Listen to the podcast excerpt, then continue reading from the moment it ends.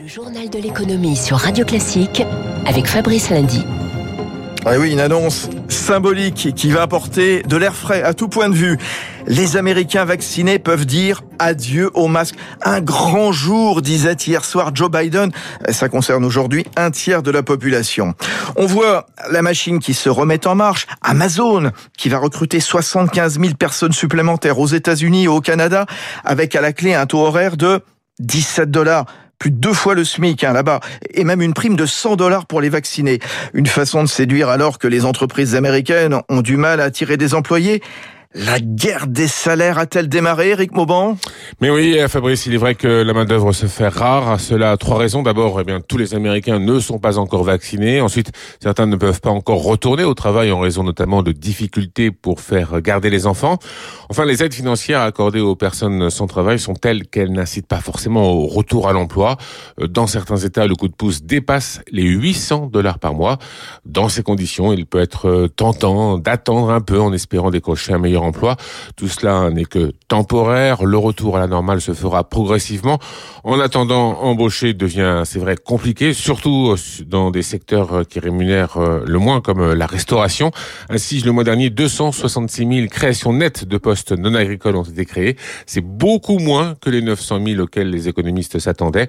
Une situation qui divise la classe politique américaine. Les républicains dénoncent une politique socialiste qui plombe les comptes publics. Les démocrates se montrent plus prudents, préférant se montrer plus généreux afin d'éviter une dégradation du climat social. Dès juin ou juillet, 11 États vont réduire, voire supprimer les aides financières. Cela devrait concerner près de 600 000 personnes qui, là, reviendront sur le marché du travail. Merci Eric. McDo, Amazon, dans le transport aussi, les constructeurs aériens veulent croire au retour du ciel bleu.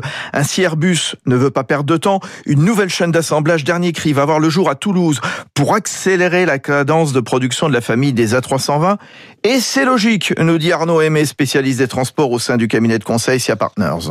La décision d'Airbus, elle est logique puisque le transport aérien se prépare à reprendre. Les compagnies aériennes imaginent une reprise du trafic cet été en Europe.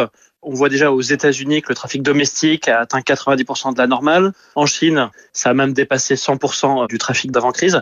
Donc, les constructeurs aéronautiques doivent se remettre à produire, et en particulier les modèles les plus appréciés aujourd'hui, qui sont plutôt des moyens porteurs, qui sont plus économes et plus flexibles face aux aléas de la demande.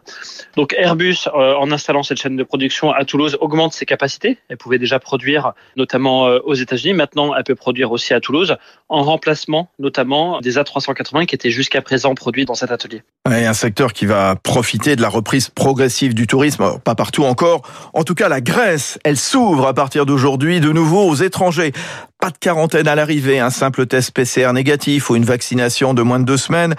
De quoi donner du baume au cœur aux professionnels du tourisme, telle cette agence de voyage installée à Athènes. C'est un vrai soulagement. Nous avons observé une hausse importante des demandes depuis 15 jours. Jusque-là, nous n'avions pratiquement aucune demande. On essaye de vacciner au maximum les îles pour qu'elles deviennent des îles Covid-free. Voilà cette professionnelle jointe par Éric Cuhoche. En France, réouverture progressive, magasins, terrasses, salles de spectacle, mercredi avant la suite, début juin. En attendant, l'État, comme il le fait depuis 1 an, indemnise largement les entreprises lésées, sauf que les aides d'urgence pourraient se tarir. Il faut donc réalimenter le fonds de solidarité à hauteur d'un petit peu plus de 7 milliards, en prenant où ça ? Dans les crédits destinés aux prises de participation de l'État. Une manœuvre qui creuse un petit peu plus le déficit, et ça mérite une explication. François Ecal, président de Fipeco, expert en finances publiques. Le gouvernement a besoin très rapidement de crédits pour le fonds de solidarité. Donc, normalement, il devrait passer devant le Parlement et demander une loi de finances rectificative au Parlement pour avoir ces crédits supplémentaires, parce qu'un gouvernement ne peut pas dépenser plus que ce que le Parlement a voté. Comme ça prend beaucoup de temps et qu'on ne peut pas faire des lois de finances rectificatives toute l'année, il y a une procédure qui permet de faire une avance, ça s'appelle un décret d'avance, à condition de réduire les crédits ailleurs pour que l'ensemble soit équilibré. Et donc, c'est ce que le gouvernement fait. Comme ça, ça va lui permettre de tenir quelques semaines jusqu'à ce que le Parlement vote une nouvelle loi de finances qui augmentera probablement les crédits là où il les aura réduits avec ce décret d'avance. Voilà, François Ecal, président de Fipeco, interrogé par Eric Mauban. Et ce sont les Échos qui ont révélé en quelque sorte ce tour de passe-passe. On y reviendra avec François Vidal tout à l'heure à 7h15 sur Radio Classique.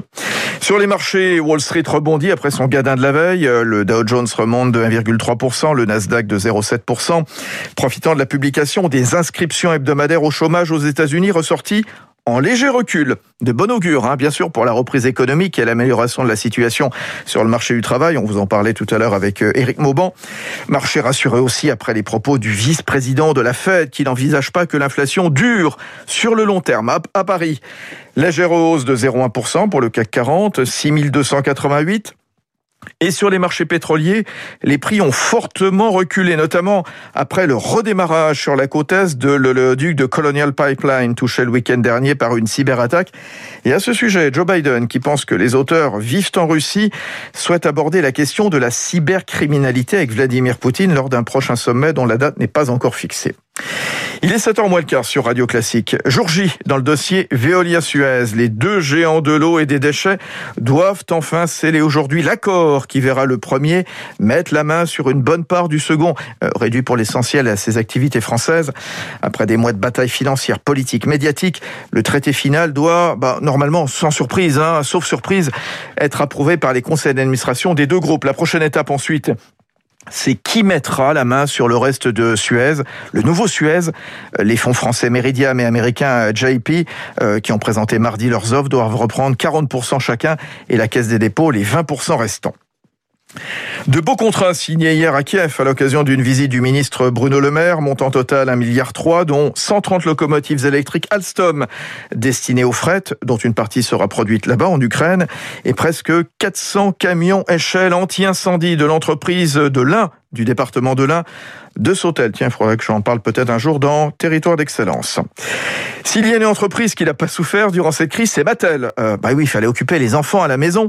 Le géant américain des jouets qui se lance dans la collecte et le recyclage de ses Barbie, mais aussi de ses petites voitures Matchbox.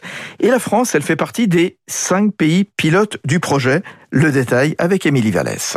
Si vous voulez donner une seconde vie à votre Barbie ou à vos petites voitures oubliées dans un tiroir ou un grenier, rien de plus simple, il vous suffit de vous inscrire sur le site internet du fabricant Mattel et d'imprimer gratuitement une étiquette d'expédition. Cela vous permettra d'envoyer par colis postal vos jouets cassés, abîmés ou tout simplement, si vous voulez, vous en séparer. Et c'est vertueux car ils seront ensuite triés, puis les matériaux seront recyclés, et notamment le plastique qui compose pour l'essentiel les Barbie et ses petites voitures. Ce plastique, une fois transformé en granulé, pourra être réutilisé dans la fabrication d'autres objets. Outre-Atlantique, il servira même à produire de nouveaux jouets et d'autres marques devraient suivre car la collecte des vieux jouets sera obligatoire en France pour les fabricants et les enseignes à partir du 1er janvier prochain dans le cadre de la loi sur l'économie circulaire. Selon l'ADEME, plus de 100 000 tonnes de jouets finissent en déchets chaque année dans l'Hexagone.